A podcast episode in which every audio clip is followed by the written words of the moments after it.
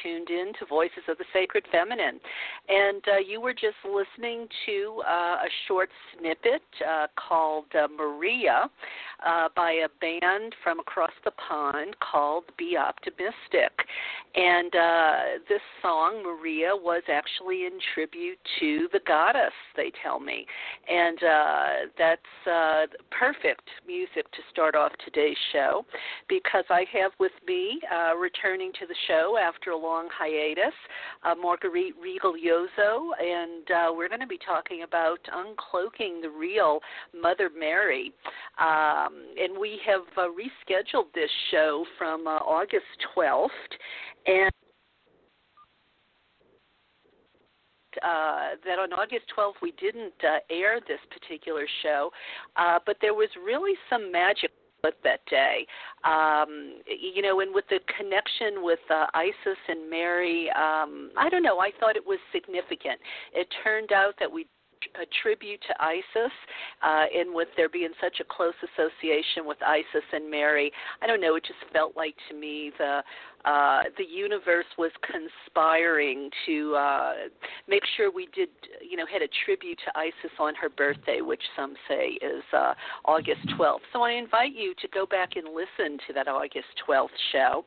Uh, but, uh, you know, turning our attention to uh, today's show about Mary, which I'm really happy to be doing, uh, you know, there's so much we don't learn about her. I know myself uh, growing up in the Bible Belt, a Catholic Catholic. Uh, what we're going to be talking about today, uh, you know, we just didn't hear this kind of stuff, you know, growing up in that. Um, uh, Christian bubble, so to speak. Uh, so, Marguerite, uh, I want to tell you a, a bit about her. Uh, if this is the first uh, acquaintance you've had with her, though you can find many interviews she's done with me over the years if you check the archives. Uh, she is the founding director of Seven Sisters Mystery School. Uh, she's a scholar and practitioner of the ancient Mediterranean mystery traditions. As a teacher and mentor, she works with people privately to help them cultivate their unique spiritual path and sacred careers. She also teaches on pioneering spiritual topics born of both academic research and spiritual insight. And in 2020, her courses uh, are focusing on Mother Mary mystery teachings and the Holy Womb chakra teachings. She holds a master's and doctorate in philosophy and religion from the California Institute of Integral Studies, and as a mystery practitioner, she regularly explores expanded states of consciousness and higher dimensional realities. She's the author of two evolutionary books on divine birth as an authentic practice of sacred women, and she has a new book coming out uh, next year, uh, The Mystery Tradition of Mira. So, Marguerite, welcome back to Voices of the Sacred Feminine. I am so glad to uh, have you with me again after all this time. Hi. That's so great. I'm, it's wonderful to be here. Thank you so much. And I just wanted to clarify my book title because maybe there was something missing when I sent it to you. But the new book is going to be called The Mystery Tradition of Miraculous Conception. Oh, okay. Uh, you know what? Uh, uh, there was a period after Mira, uh, M I R A, and I was going to ask you, what is that? um, no, so thank you, thank you for that uh, yeah. clarification. Yeah, and the subtitle of the book Um, is really what it's about, which is the mystery. It, it's the subtitle is Mary and the um, Mary and the lineage of virgin births. Okay, so that's what. Okay. Yeah, and I mean that that was uh, we've talked about that on the show before.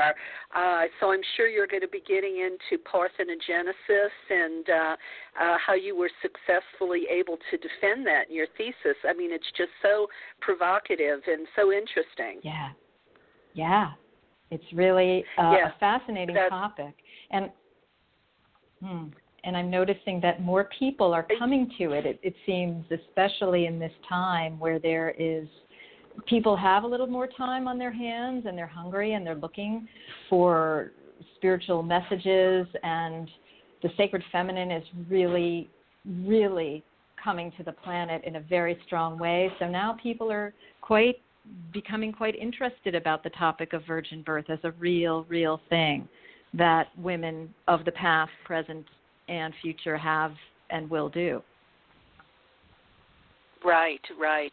Well, and you know, I can, you know, knowing your work, having had so many conversations with you before, I can definitely say to listeners they will want to have that book uh, in their library as well as the one we're talking about today. And again, correct me if I don't have this completely right, uh, but today we're talking about your book, Uncloaking the Real Mother Mary, priestess, master, goddess, and mentor for your in session path. Is that correct?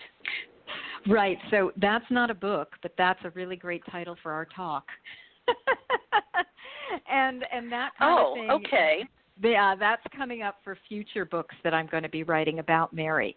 But but basically it encapsulates everything we're going to be talking about which includes my work on Mary from the new book, The Mystery Tradition of Miraculous Conception, as well as other material that I've researched and that I've taught about already in my Mother Mary Mystery teachings and my Holy Womb Chakra teachings, which are all available on the Seven Sisters Mystery School website.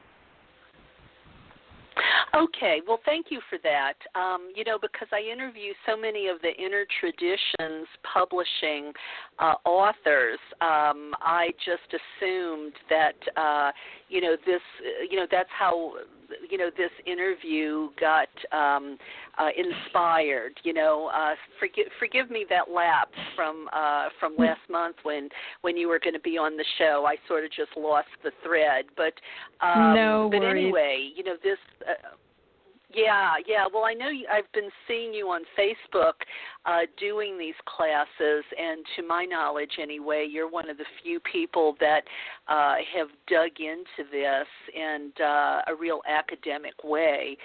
So, um, you know, so let's, you know, let's get going here. You know, um, so you know, we've seen, uh, you know, Magdalene, you know, raise up to what we believe is her a more authentic uh, status and and role in recent decades. Um, you know, now you know you're doing that with uh, the with Mother Mary, uh, you know, the mother of Jesus. Um, you know, why do you think it's taken us so long to, um, you know, I guess elevate both these uh, these female figures, but especially the mother of Jesus? Right. I think it's taken us time to elevate both of these figures because of cosmic timing. We've had 2,000 years worth of patriarchy since these beings supposedly walked the planet. And in that time, we have really dug deeply into what we know to be the Kali Yuga or the epic of suffering in the great cosmic cycle as we're experiencing it on planet Earth. And we are now getting ready for the next cycle, which is going to be one of upliftment. But we are really down in the trenches now, and the whole planet is. We know that by what's been going on since the beginning of this year and ongoing and ongoing with different catastrophes and public outcries that have been going on. And it's just patriarchy kind of coming into its apex and then falling apart. And we needed to have that low point, that nadir point, uh, before the, these female figures could come back into our consciousness in the way that they have. So I think it's all divinely timed.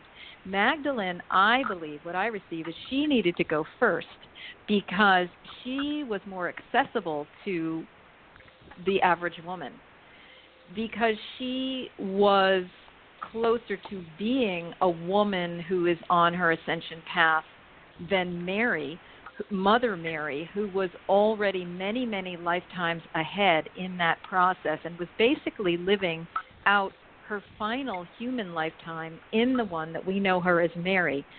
So Magdalene is a little closer to us in in sort of energetic time she's the woman who is the very interested student um, of Jesus, a, a high priestess in and of herself, but still very much learning in ways that Mary had already learned, Mother Mary. And I also think that Magdalene went first because a sexual woman is more appealing to the women of today, whereas Mother Mary, the way she's been mm, distorted, has come down to us as a sexless woman, which isn't entirely true. But uh, we had to open with a woman who felt more like us, a woman who felt more like us, Magdalene. And then once everyone was working with that for the past 30 or plus years in books and in re- direct revelations and workshops and so forth all over the planet, then all of a sudden, boom, the step is ready for us to take with Mother Mary and enter me because for 10 years, as you know, Karen, we've talked about this. I've been researching divine birth in my first two books, and the first one was The Cult of Divine Birth in Ancient Greece. The second one was Virgin Mother Goddesses of Antiquity, and they came out 10 and 11 years ago in 2009 and, and 10. And I already knew from that material that Mother Mary fit into it. I was already starting to teach about her, but it, the timing wasn't right for me to really unveil all of that material in, in a much bigger way until now. And I was able to go on a writing sabbatical last year and complete what's actually two books on Mary, but the, the first one that's coming out is the Mystery Tradition of Miraculous Conception, which is basically going to focus on Mother Mary as a high level adept who completed the ability to do divine birth at an extremely high level and was able to transform herself from human to divine. So she completed her ascension through that process. And the second book is going to be interesting. farther into the future, more about how what I found out about her, which is what I've been also teaching, is that she was a master healer, she was a master exorcist, she was a master mentor. Okay, and so there's you know that's just the very beginning of this story, but it explains the timing of it all. Well, you know, I, I've always thought that there had to be so much more to um, uh, Mary, the mother of Jesus, than we were taught. You know, I mean, uh, she just, uh, you know, as a Catholic, you know, she was sort of this benign figure. Uh, yes, of course, people uh, went to her when uh, they were in dire straits, as as you kind of do your mother, you know, because you feel like you will get that unconditional love, um, you know. Yeah. And I have, I, I feel like I have to say, uh, you know, that that, but you know, we felt that way about Isis too, and she sort of just passed that baton on on to Mary, uh, you know, in, in yes. my mind, I think, and in so many people's minds. But you know, I've always thought as of Mary as at least least, um, you know, and you, you're taking it much further. Uh, but I, I, I've always at least thought of her as probably uh, the inspiration for Jesus's social justice. You know, uh, here she lived under the yoke of Rome uh, in a, in a, in oppression. Uh, she knew what it was like to have the boot of authority on your neck, and he probably learned that at her knee. And um, you know, I felt at the very least, um, you know, that was something she probably taught her son, and there was that aspect of her as well. Um, I, I wonder if if you agree about that. Oh yes, he not only learned at her knee, he learned in her womb.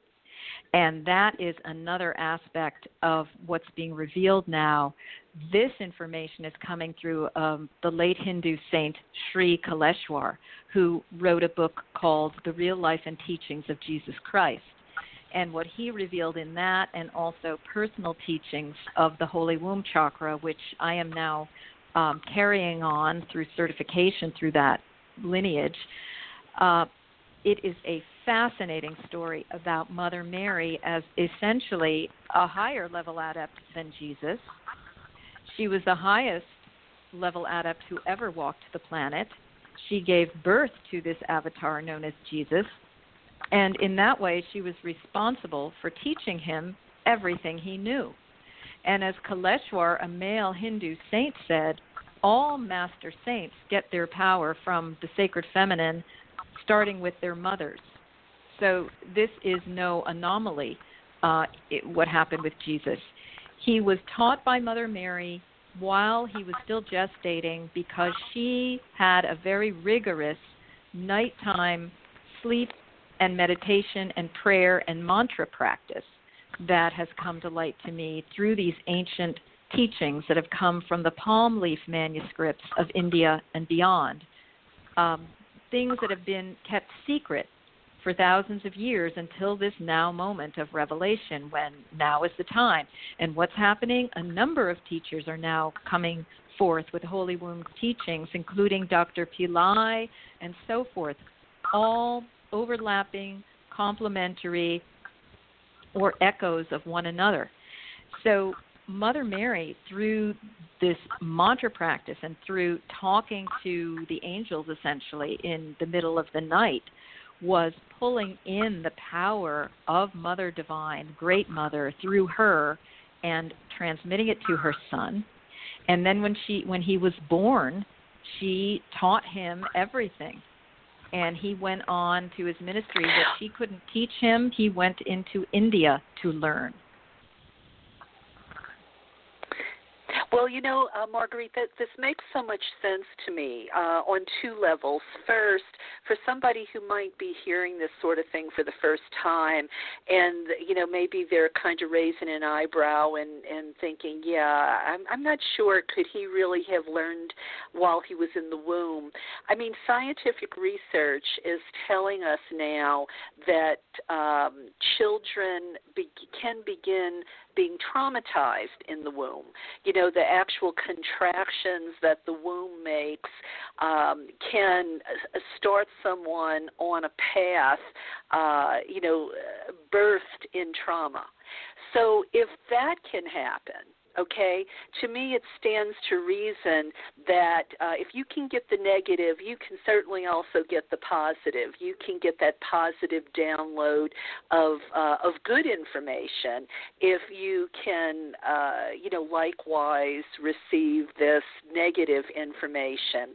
And the other thing i think uh, this also um, gives further evidence as to why there was such a concerted effort to discredit and marginalize the feminine.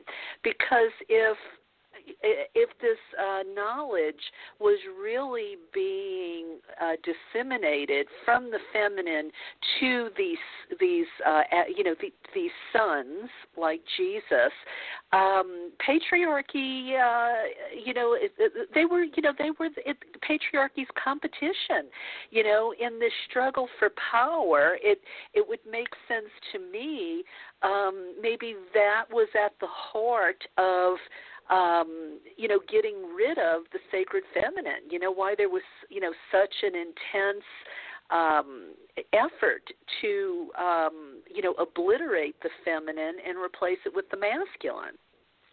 Absolutely, because these forces have been at it for quite some time. It's it's the negative masculine. It's the masculine run amok.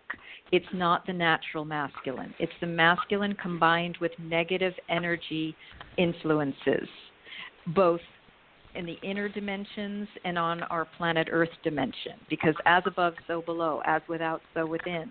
So this has been going on for quite some time, but the turning of the wheel, the Kala chakra, the timing is now such that we are opening again. The field is opening to the feminine coming back. And this is on every level of the hologram, from human women all the way up to goddesses. They are taking their thrones again as queens of heaven. And Mother Mary is right there because through her ascension process, by giving a divine birth and then having a special ritual death, she went into queenhood of heaven, which means she totally merged with Mother Divine, great goddess of all. And so this is this understanding is huge for all people on earth because it's not just about what happened to Mary. It's about what can happen for us because these practices are still available. We've Many of us have already been learning some of these techniques and tools about how to ascend yourself and get into your heart and all this.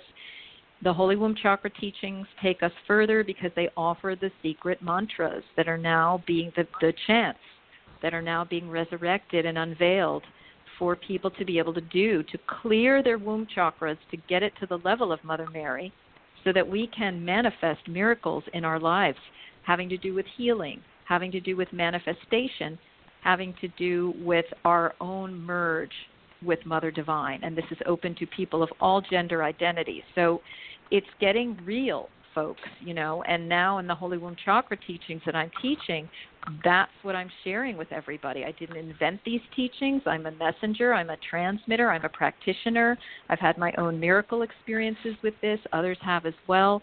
And it's just time to really get it in action because this is not about worshiping these beings. This is about looking at them as models, turning to them for guidance, asking for comfort when needed, and really engaging what they taught us so that we can have this, what I call in-scension of our souls to the next level into fourth and fifth dimensional consciousness from purely third, and so that we can uh, ascend our souls, clear our karma, and move into the next section of where we are co creating the positive timeline for the new planet Earth.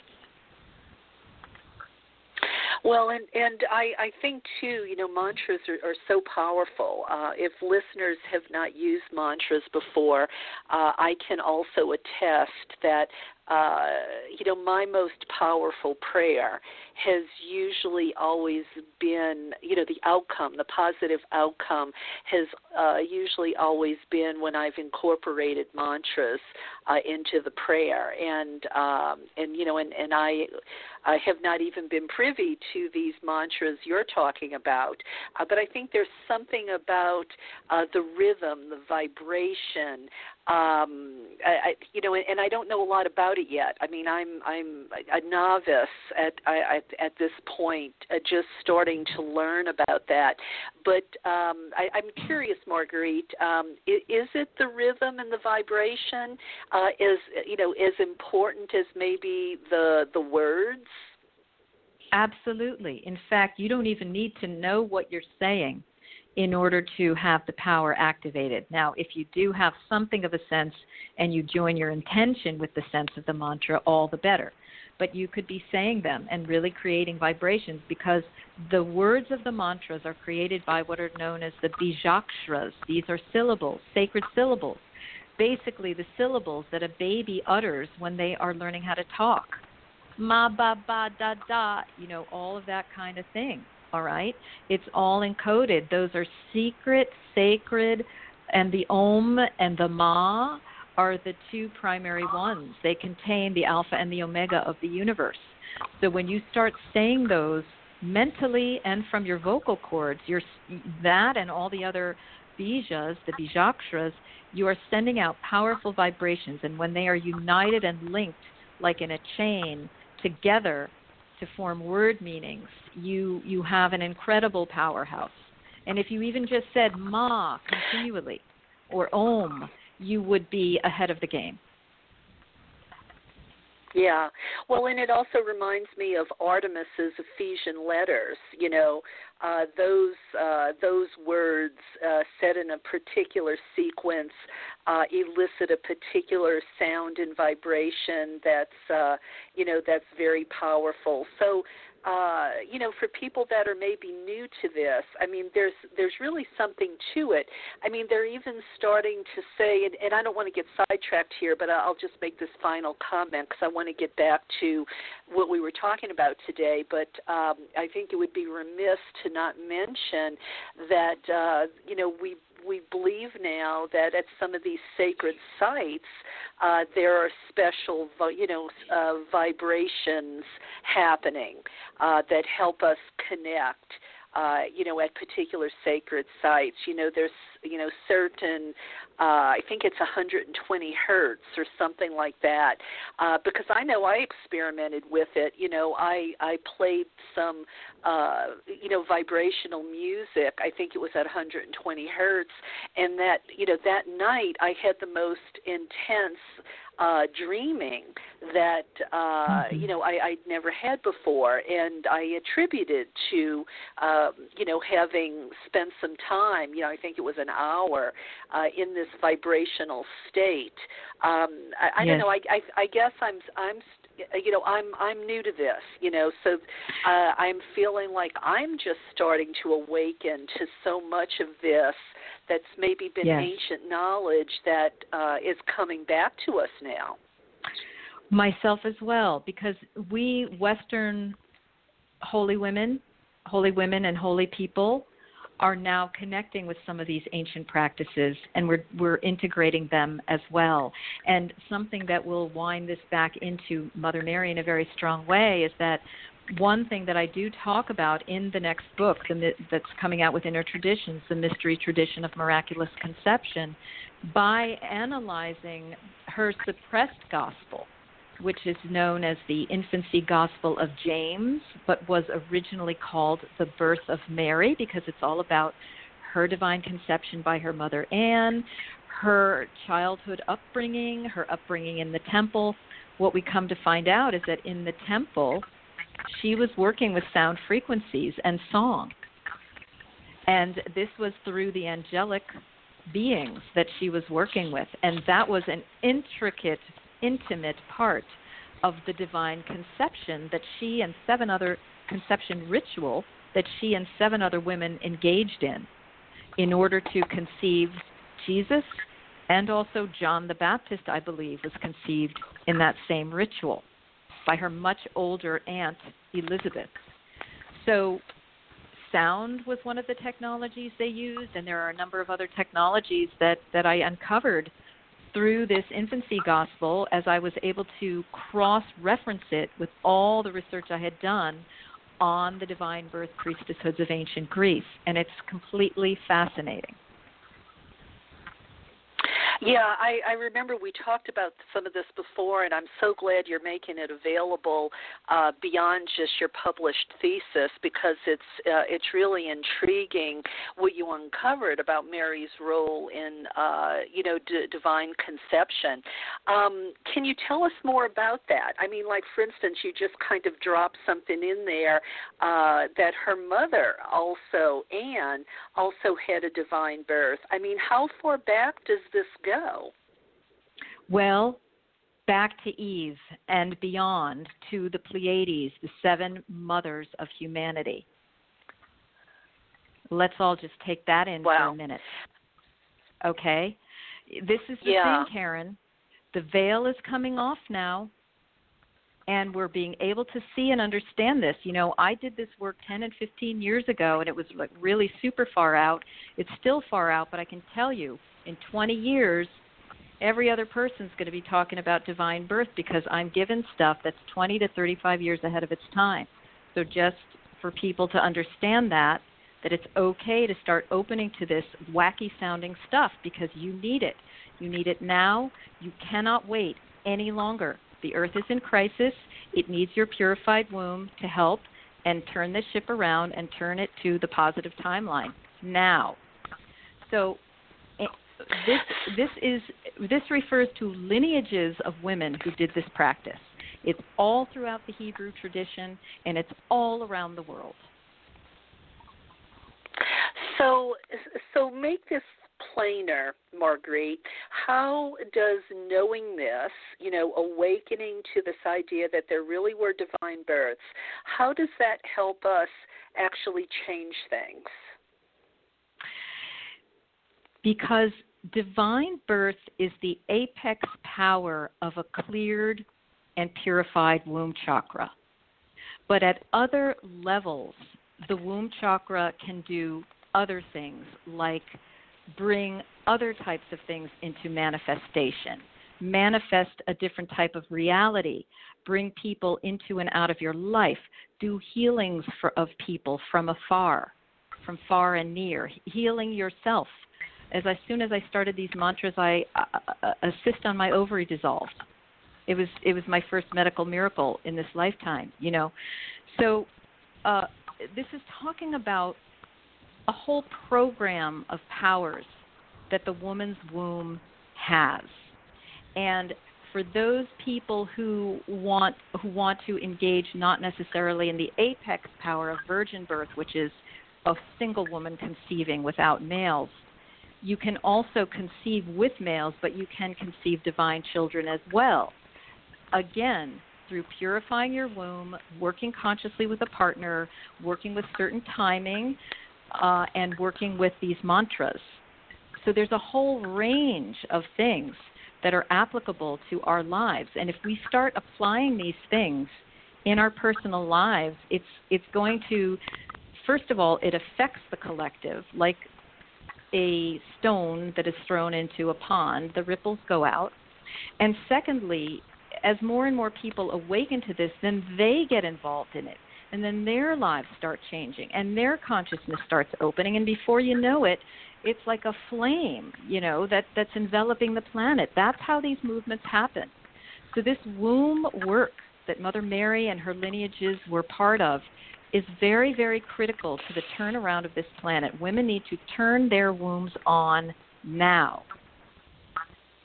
Get these powers back so, um, in a clear way with integrity and manifest from there the world that we want. So let me ask you this. Um, uh, we hear from the religious authorities about Mary's divine birth, and but you know, but we have this other material that you've been uncovering.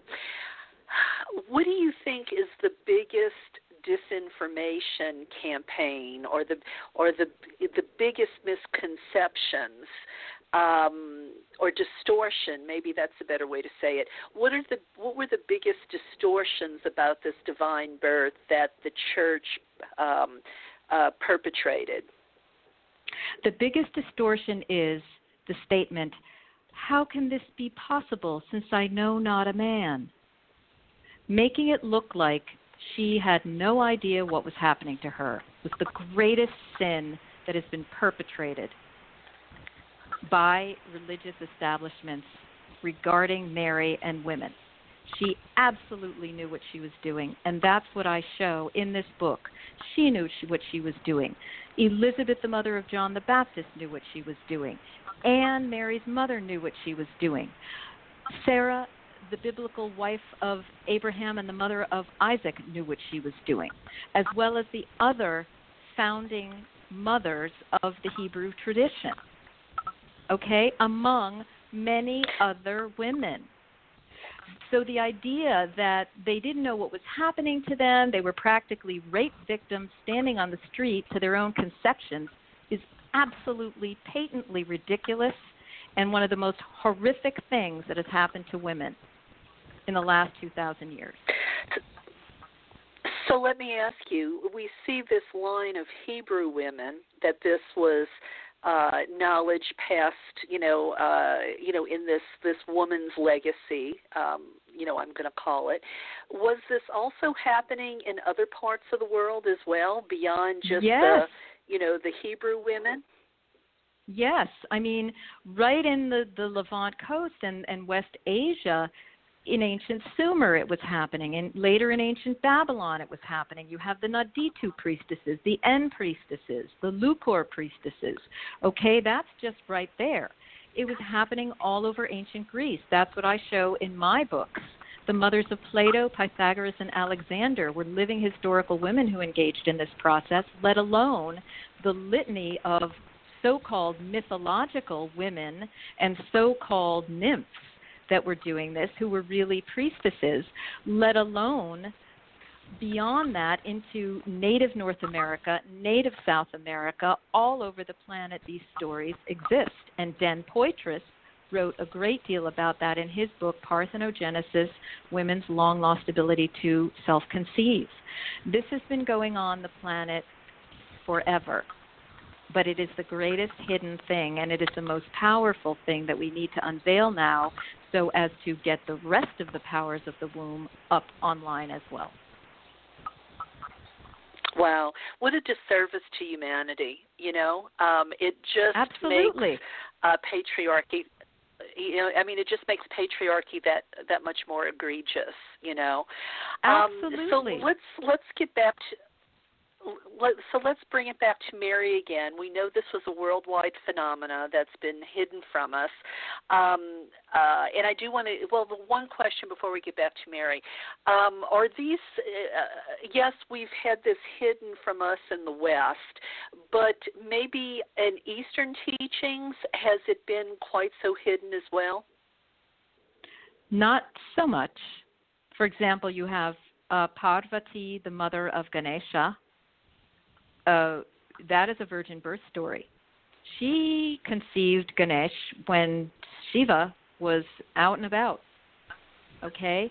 Krishna has a divine birth story. And that's why these teachings are, for large part, in a way, coming out of India, um, although they're not so specifically talking about the virgin birth aspect. I am more talking about that.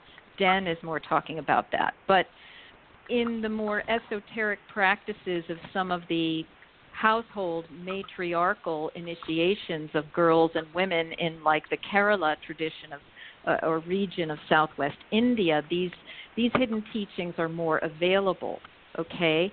Um, so you know it it's not been quite as distorted quite as hidden in their religious texts but in the lives of real women modern women it's another story you know they're not necessarily all out there hey you know virgin birth is real you know any more than western women are but but but at least their religions are not necessarily hiding it to the degree that that western religions have. And i might add let's go all the way back to eve in the west and west asia.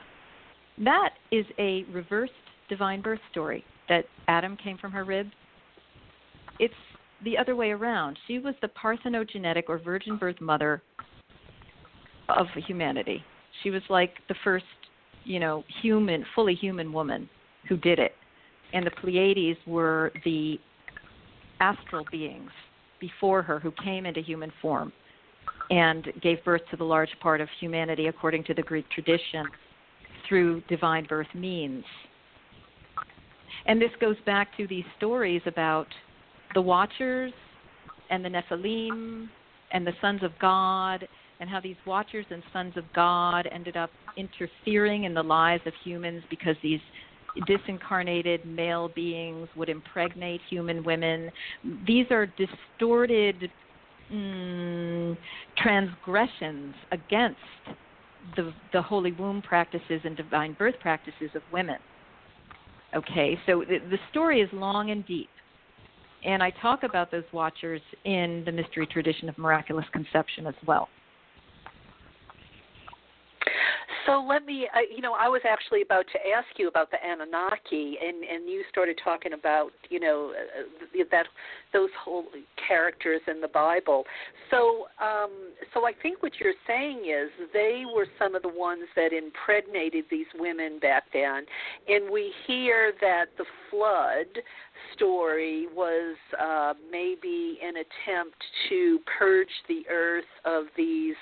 Um, uh, I know hybrid, hybrid, isn't a good word, but uh, it's the best hybrid. one I, I can come up with. Yeah, th- these these hybrid beings. Um, so I guess I wonder um, these hybrid beings.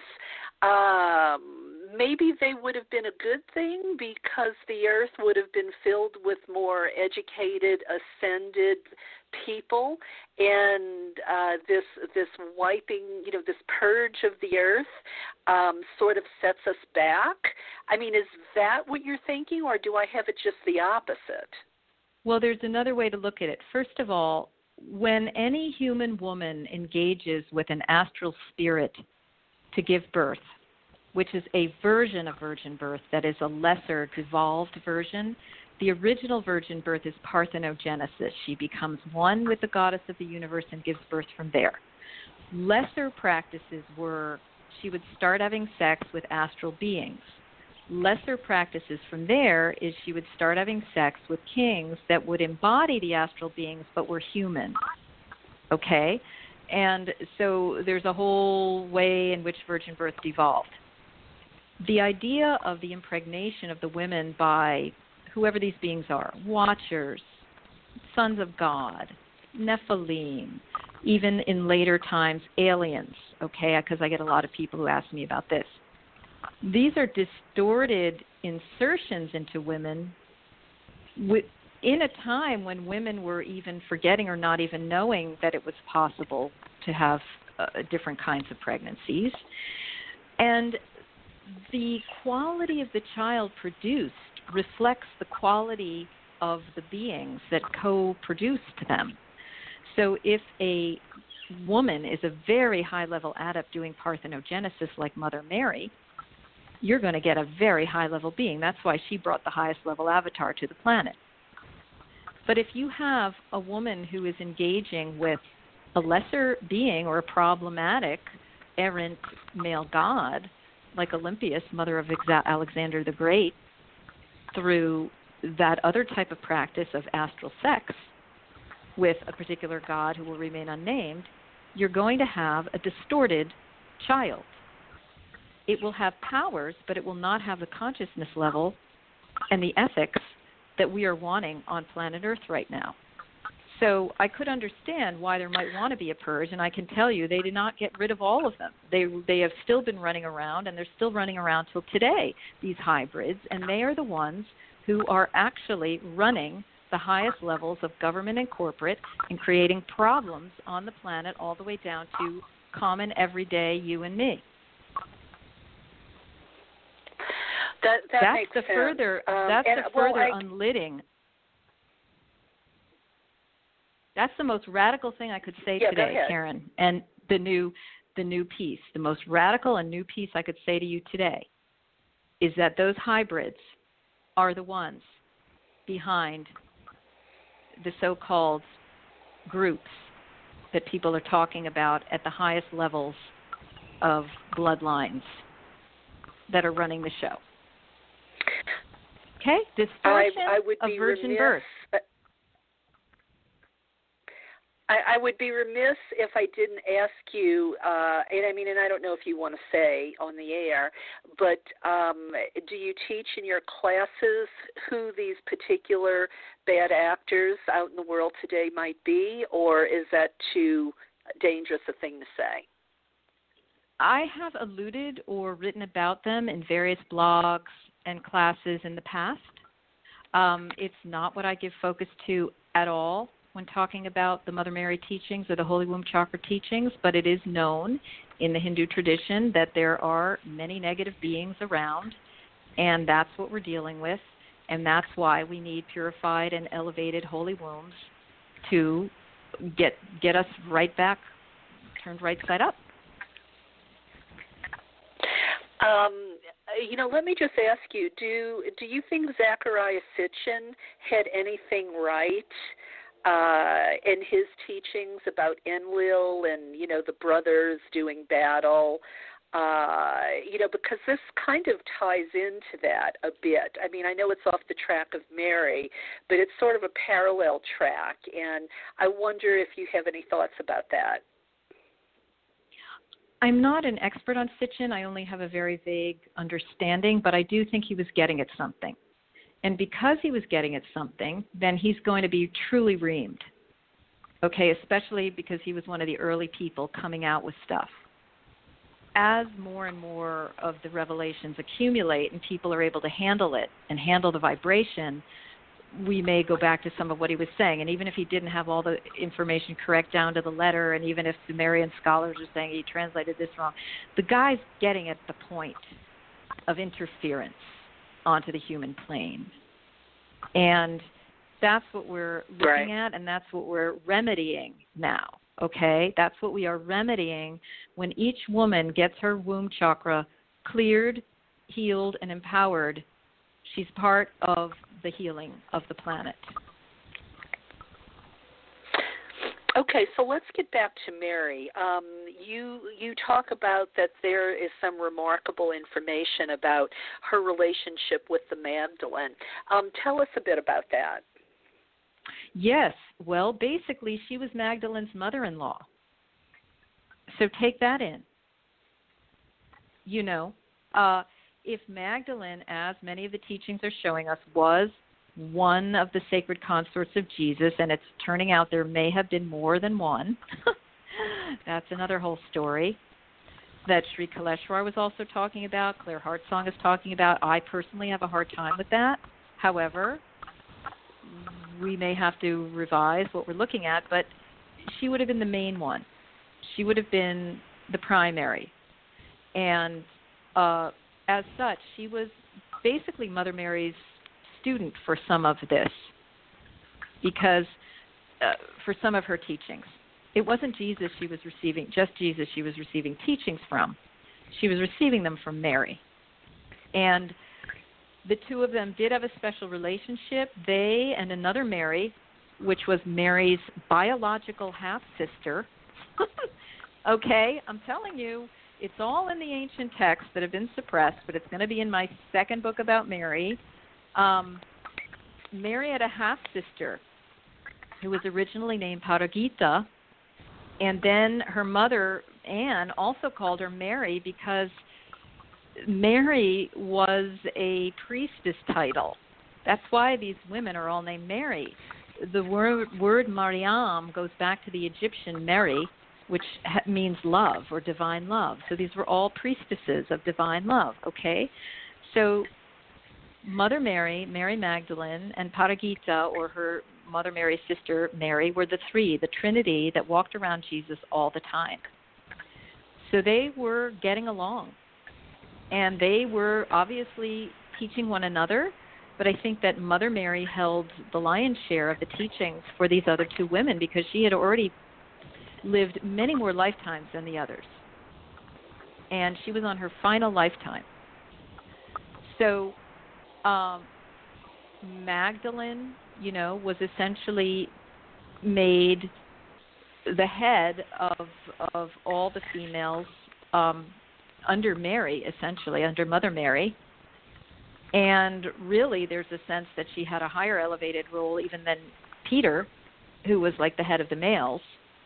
Um, but that wasn't going to go down too well during that time when patriarchy was still at its zenith.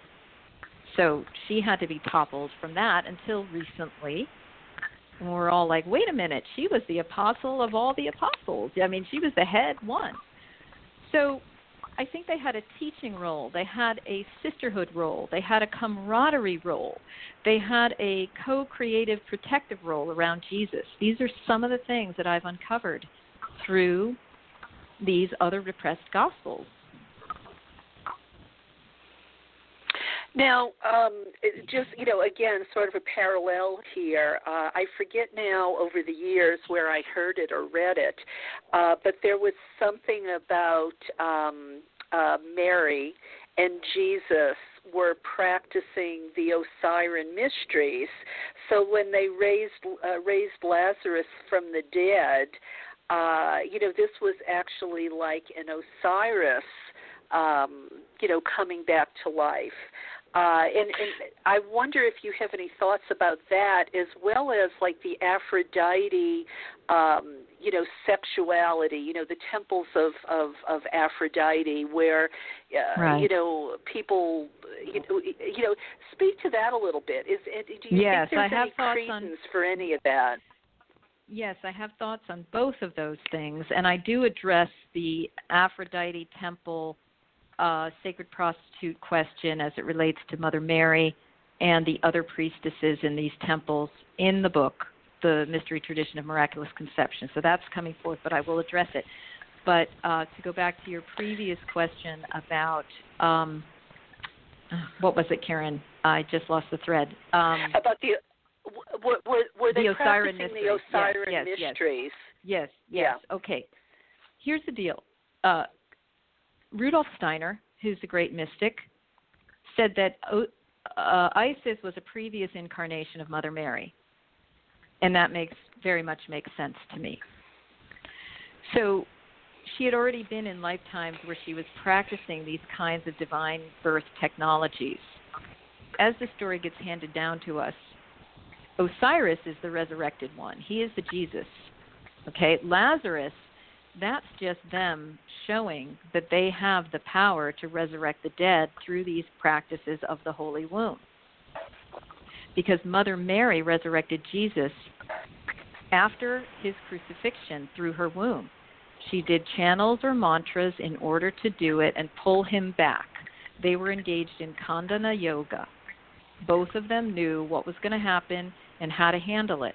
And he was doing his part on the cross and he like got his soul into a safe place and only left a shard of his soul in his body. And then when she was able to get his body onto her lap, uh, she did these mantras and was able to pull him forth into a resurrected state. So um, the Osirian mystery is a little bit related to that. Okay, but it's a bit of a different flavor around it where Isis is resurrecting Osiris, right? Through a sexual act, but uh, with a, you know, his dildo, uh, the, the dildo, the part of him right. that wasn't found, his phallus. But Mother Mary is not right. engaging in that way. She's engaging through a much higher technology. But it's again through her womb that this resurrection happens. So she had perfected the process. She had detached it from sexuality by the time she got to that lifetime. All right? Now, the Aphrodite women, the vestige of the sacred temple sex acts and prostitutes and so forth, later called prostitutes, Aphrodite was the later Greco Roman, those priestesses were the later Greco Roman version of the earlier Naditu, Lukur, and priestesses, and the temple priestesses in the Hebrew tradition who were sex workers. And that is in the Hebrew Bible. And I talk about that in the mystery tradition of miraculous conception. Uh, the, there were all these exhortations against this temple prostitution and and so forth and um these women were also the weavers which is what Mary was because it said that she was weaving the veil of the temple when she conceived Jesus well it was a weaving of a ho- of a holy higher level okay but the later temple sex work uh, where the men would come in to have an experience of the sacred feminine was a devolution of the earlier divine birth conception rites where they were virgins, okay? So we're talking about a time period of all these things degenerating. And but originally these temple priestesses were virgin birth priestesses. Okay. All right, that makes sense. You know, um, I, I mean, I can I can go there with you, and like you said, mm-hmm. as as time goes on, this de- this devolves, and uh, you know, maybe the intention was that. I mean, look, we know when. I mean, just on a very basic level, we know that when a man has sex, his aggression, his anxieties are relieved. You know, uh, mm-hmm. and, and, and I mean, so I mean, you can see where it would it would you know help him on so many different levels uh, to be able to um, get rid of that sort of toxic masculinity you know uh, to yes. to maybe be that more sacred sacred masculine that uh, this coupling maybe was intended to produce if that makes any in sense in the later times in the later times when they had to resort to that, but in the earlier times, the men knew how to discharge the energy to the Divine Mother through their purified holy womb chakras going back to hers. And that's why these holy womb chakra teachings are open to people of all gender identities because we all have a womb chakra. And we need to purify so that we don't have to use the sex act to sort of, you know, discharge the energy. You can discharge it through these other um, kind of quicker and to the point means that go directly to Mother Divine. So you discharge okay. to her and you receive your power from her. Okay. Um, do you, I, I guess I wonder, do you have any thoughts about the uh, the apparitions that would you know have appeared over time in so many places? Uh, do do they factor into any of this for you? Yes, I think that Mother Mary has been appearing to people forever, you know, and especially over the last 2,000 years. Now, what ends up happening is that a lot of those apparitions, the minute the Catholic Church hears about it, oh boy, the script starts getting rewritten of what was said to the people, how it's going to be revealed, how it isn't going to be revealed, and it starts getting into a whole Catholic program. That's what you have at Lourdes and wherever else these things have gone on. So it makes it look like they once again can own Mother Mary. And what's happening now is Mother Mary is being unowned by these traditional religions. She is getting returned to the people as who she truly is, not as a program. So we have to be looking more deeply at these apparitions. You know, um, what was said, who who who was it said to? I mean, many people have had their own apparitions. You know, I don't consider any of these apparitions to be big deals. Like we can all have our own apparition. You can sit right now and close your eyes right. and connect with Mother Mary, just like those children did at uh, Fatima or whatever, wherever. You know, you it, it's not about a few selected chosen people. It's like every person has access. So let me ask you, uh, Marguerite. Speaking of children, Mary had other children besides Jesus. Um, what do we know about them, or you know, were there any that were important that we should know about? Right. Well, the the canonical gospels, you know, the Matthew, Mark, Luke, and John's. I think especially Matthew and Luke talk about this. That supposedly th- there's confusion because it's not clear whether these children were that of her consort, not husband, not sexual husband, but her consort Joseph, which is a whole other story that I go into in the mystery tradition of miraculous conception. He already had children when he became the guardian of Mary when she was 12. Okay? She then became their stepmother when he took her into her house. Now, it's not clear really whether she ever had her own children after Jesus or not. Um, it, it, it's it's ambiguous in the canonical Gospels. Um, there's controversy about it. Whether these were these these children, and they were male and female. There were several of them, like maybe a top seven altogether.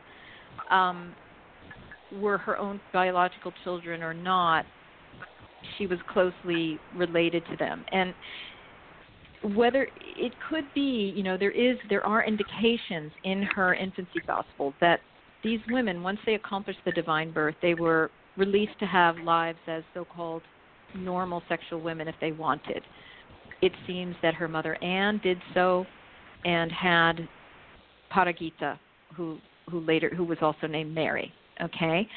Um so it could be that Mary went on to have other physical children, but I name them in um, in the mystery tradition of miraculous conception. And what we find out in the canonical gospels is that they kind of hung around with the whole Holy Family, but they were a little bit of a mixed bag. Some of them were into what was going on, and some of them were not. Just like in any family, really, you know. So um, people can read yeah. more about that in in the book. Okay. So um, let me ask you. Well, two things that come to mind. You mentioned Mary is only twelve when Joseph becomes her guardian. Um, the, yes. Uh, it, it's a two pronged question. The first part of it is twelve. Uh, was 12 then different than 12 now? And there isn't there also a story of Mary maybe having been impregnated by a Roman soldier? Uh, is there anything to that? Right. I do not embrace the timeline that Mary was was impregnated by a Roman soldier. There may be people who are embracing that timeline um, that she was impregnated by a Roman soldier for whatever soul needs they have, um, whatever learnings they're going to get out of that. More power to you. I am in the reality in which Mary was self impregnated, was the highest holy level being who ever walked the planet. That's what my incarnation is about. That's what I need to learn from. And that's what a lot of people who resonate with this are learning from. Um, the other piece of your of your question, Karen, was um, the 12 years old. Yes.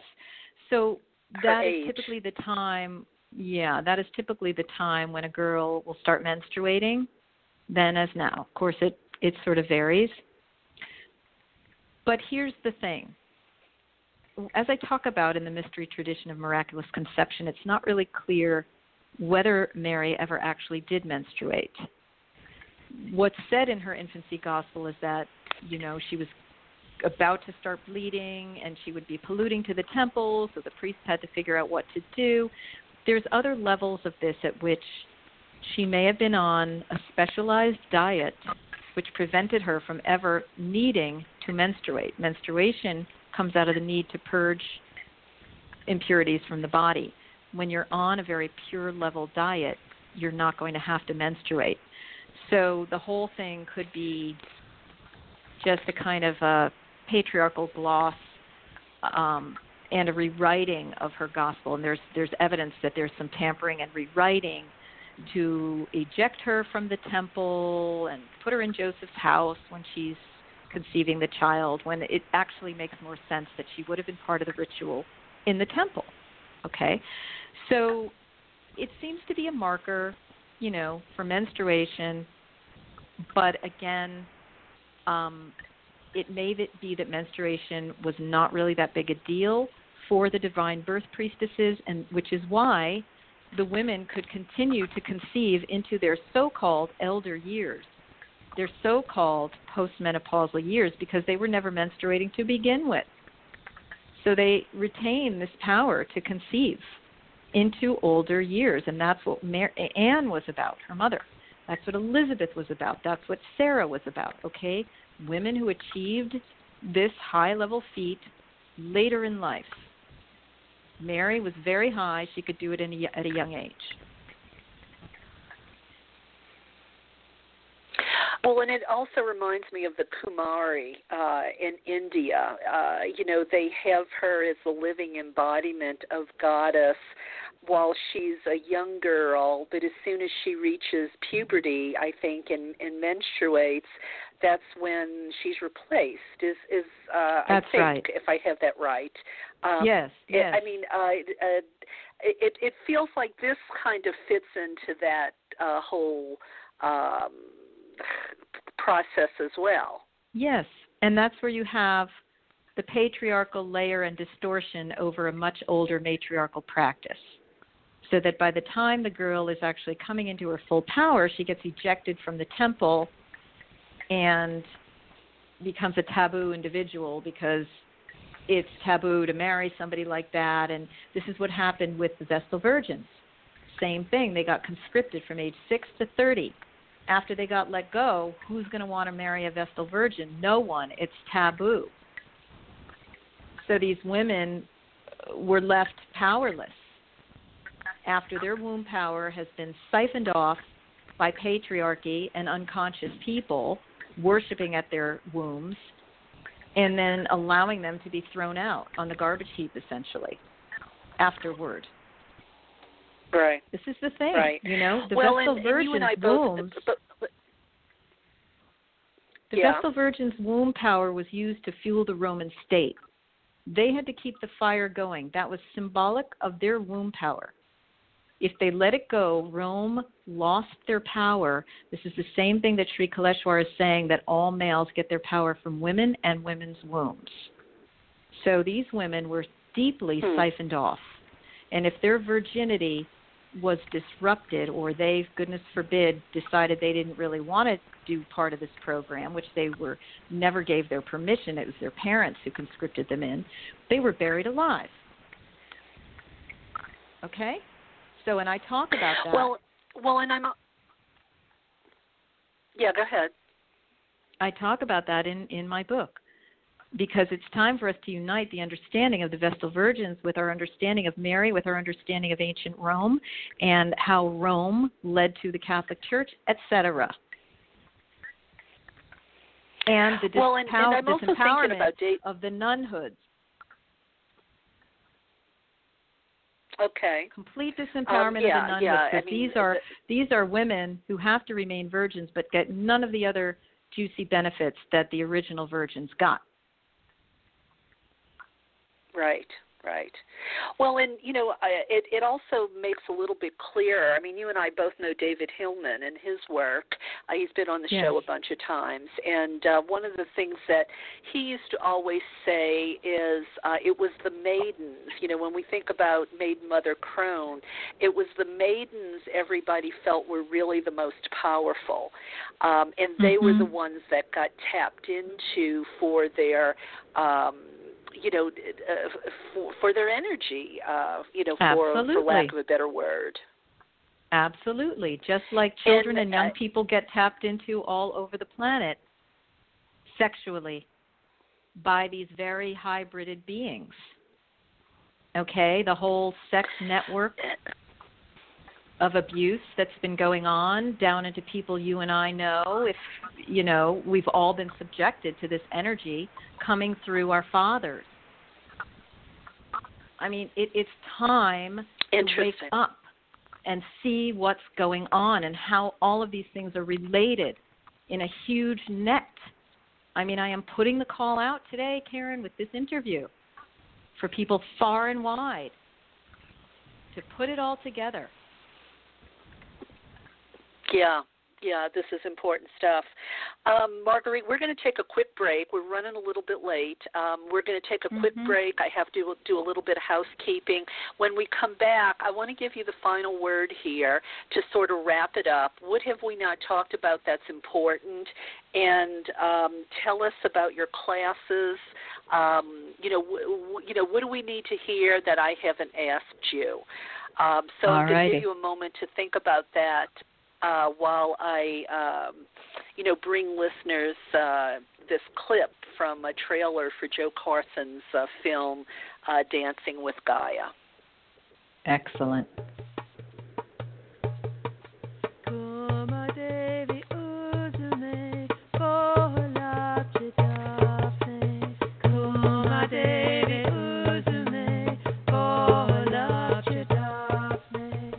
Hello. Let me say a few things about Jo Carson's film, Dancing with Gaia, an exploration of earth based spirituality shot at sacred sites around the world. Here is Drusilla Pettibone on DearMist.com.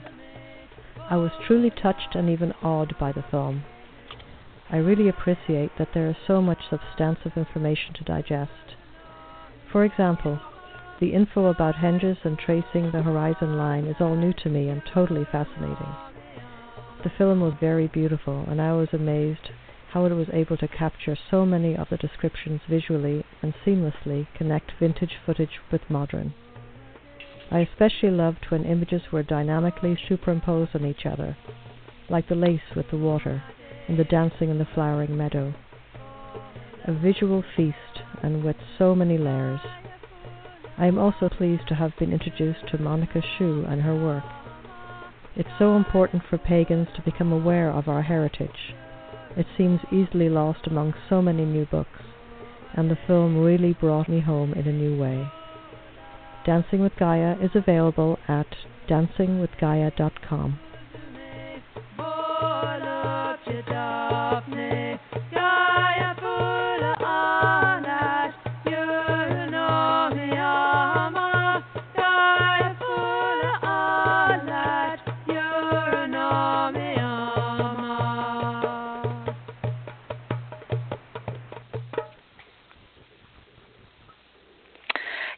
Dancing with Gaia is available only at dancingwithgaia.com. Uh, well, if you're just tuning in, you're a little bit late, but you can always replay the show. Uh, I am here with uh, Marguerite Rigoglioso, and we're talking about uh, her upcoming book that's going to be out next year, published uh, with Bear & Company, The Mystery Tradition of Miraculous Conception. And Marguerite, um, I'd asked you to kind of give us a wrap on um, what we've been discussing today and uh, maybe what you think we you need to make sure people hear that I haven't asked, and how people can find out about your workshops and classes. I think we've done it, Karen. Uh, more information was given than probably most people can digest. um, it it was all said. I've said things here that I have not actually said because I've been essentially channeling while we have been on together, I've been given um, higher level information than I ever realized before. So this is an important interview for people who to listen to, including those who have taken my classes or have been following this material. And I would say that um, I would direct people to the Seven Sisters Mystery School.com website because there we have listed the courses that are available, the Holy Womb Chakra Teachings is actually going live now through October 2020 as we record this. Uh, it will remain available indefinitely online for purchase and for experiencing. Ditto the Mother Mary Mystery Teachings, which are now available on demand in replay. Uh, those are the primary two that I would direct people to right now because it's it's where my work has gone to right now, I think it's really a very important layer that we need right now that is highly relevant to what is going on on our planet. And if people want to be part of the solution, check this out. You know, I give a lot more information on those web pages associated with those courses. That's what I would recommend. And if people want to write to me directly, they can do so at to uh, to Dove D O V E at seven sisters Offerings dot com. The seven is written out. Dove at seven sisters offerings.com. Um, I also do personal one-on-one work in which we call uh, on Mother Mary. We bring her her her energy in. So if you feel like you are wanting some guidance or a blessing in that regard as well, I'm available for that. And I just thank you Karen, for the continued excellent work that you're doing, um, connecting with vital people around the planet who have messages for today. Thank you so much for allowing me to be here on the show with you. It feels like a very important, momentous moment.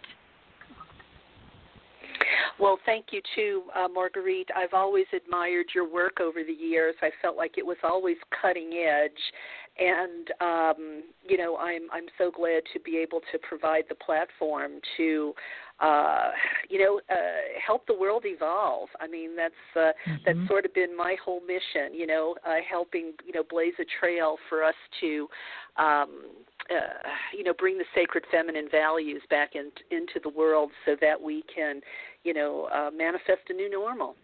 Um, so, Definitely. so thank you, Marguerite. I wish you wish you well with uh, with the new book. Um, you know, please let me know when it's actually available. You know, we can make some announcements on the show, or uh, or have you come back. And uh, I certainly want to know about the other book that's in the works. Um, mm-hmm. You know, and and uh, if if you'd like to do a show on, you know, that uh, you know maybe uh, it is more directly related to your classes or anything like that, uh, let me know. I, I'm sure there's lots of sure. we could cover. Uh, if you mm-hmm. feel that something uh, would would um, enhance your work, and you know it, it's something you uh, feel would be helpful. So uh, you know Beautiful. just keep that, those ideas in back of your mind. But uh, but thank you so much for today. I've really enjoyed uh, speaking to you again. You've refreshed me about a, a lot of things we've talked about before, and I'm so glad these books are going to be in print. Blessed be. And the Mystery Tradition of Miraculous Conception is coming out April 6th, 2021. It's already available in pre order uh, through Amazon and possibly also the Inner Traditions website directly. So if you know you want that, you can line up and get it now and uh, put your order in.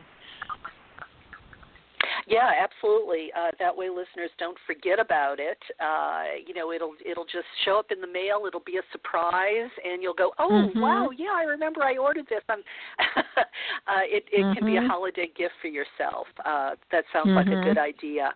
Um, yeah. Thank you, come, Marguerite. Thank you so year, much. Uh, it will come next yeah. year, but it but you can order it now. Yeah. Okay. All right. Sounds good. Uh, thank you, Marguerite. I, I appreciate everything you've shared today. Thank you, Karen. It's been wonderful to be here. Okay. Bye-bye. Bye. Um, well, listeners, that about that that about uh, does it uh, for me today. I hope you've enjoyed the show. I, I know uh, it was fun for me uh, hearing new information as well as be re- being refreshed on some of the stuff Marguerite and I have talked about before. Uh, we're so lucky that these books are going to be in print. Um, I know some of her other publications were a little bit hard to maybe get your hands on sometimes, uh, but but now she's making it easy for all of us to have access to this information and it sounds like uh, she's taken it even even farther. Um, so the, it was worth the wait. Um, all right. Well, um, I just want to say to everyone out there, um, stay safe. Uh, and uh, as I always like to say to close the show, uh, may Isis embrace you in her golden wings. Uh, and it almost feels like I need to say, uh, you know, in, in, in relation to that, um, you know, may Mary embrace you uh, in her loving arms. Thank you very much, listeners. I will be back with you next week. I'm looking at the calendar just to refresh myself because I know we've had some shows on different days. Uh, yes, I will be with you next Wednesday. I'll be talking to Erica Buenaflor. Uh, she's a curandera, and uh, she will be the first um, uh, Mesoamerican priestess I believe I've had on the show. We're going to be talking about uh, her new book uh, related to her work as a as a priestess or curandero of the um, Mesoamerican tradition.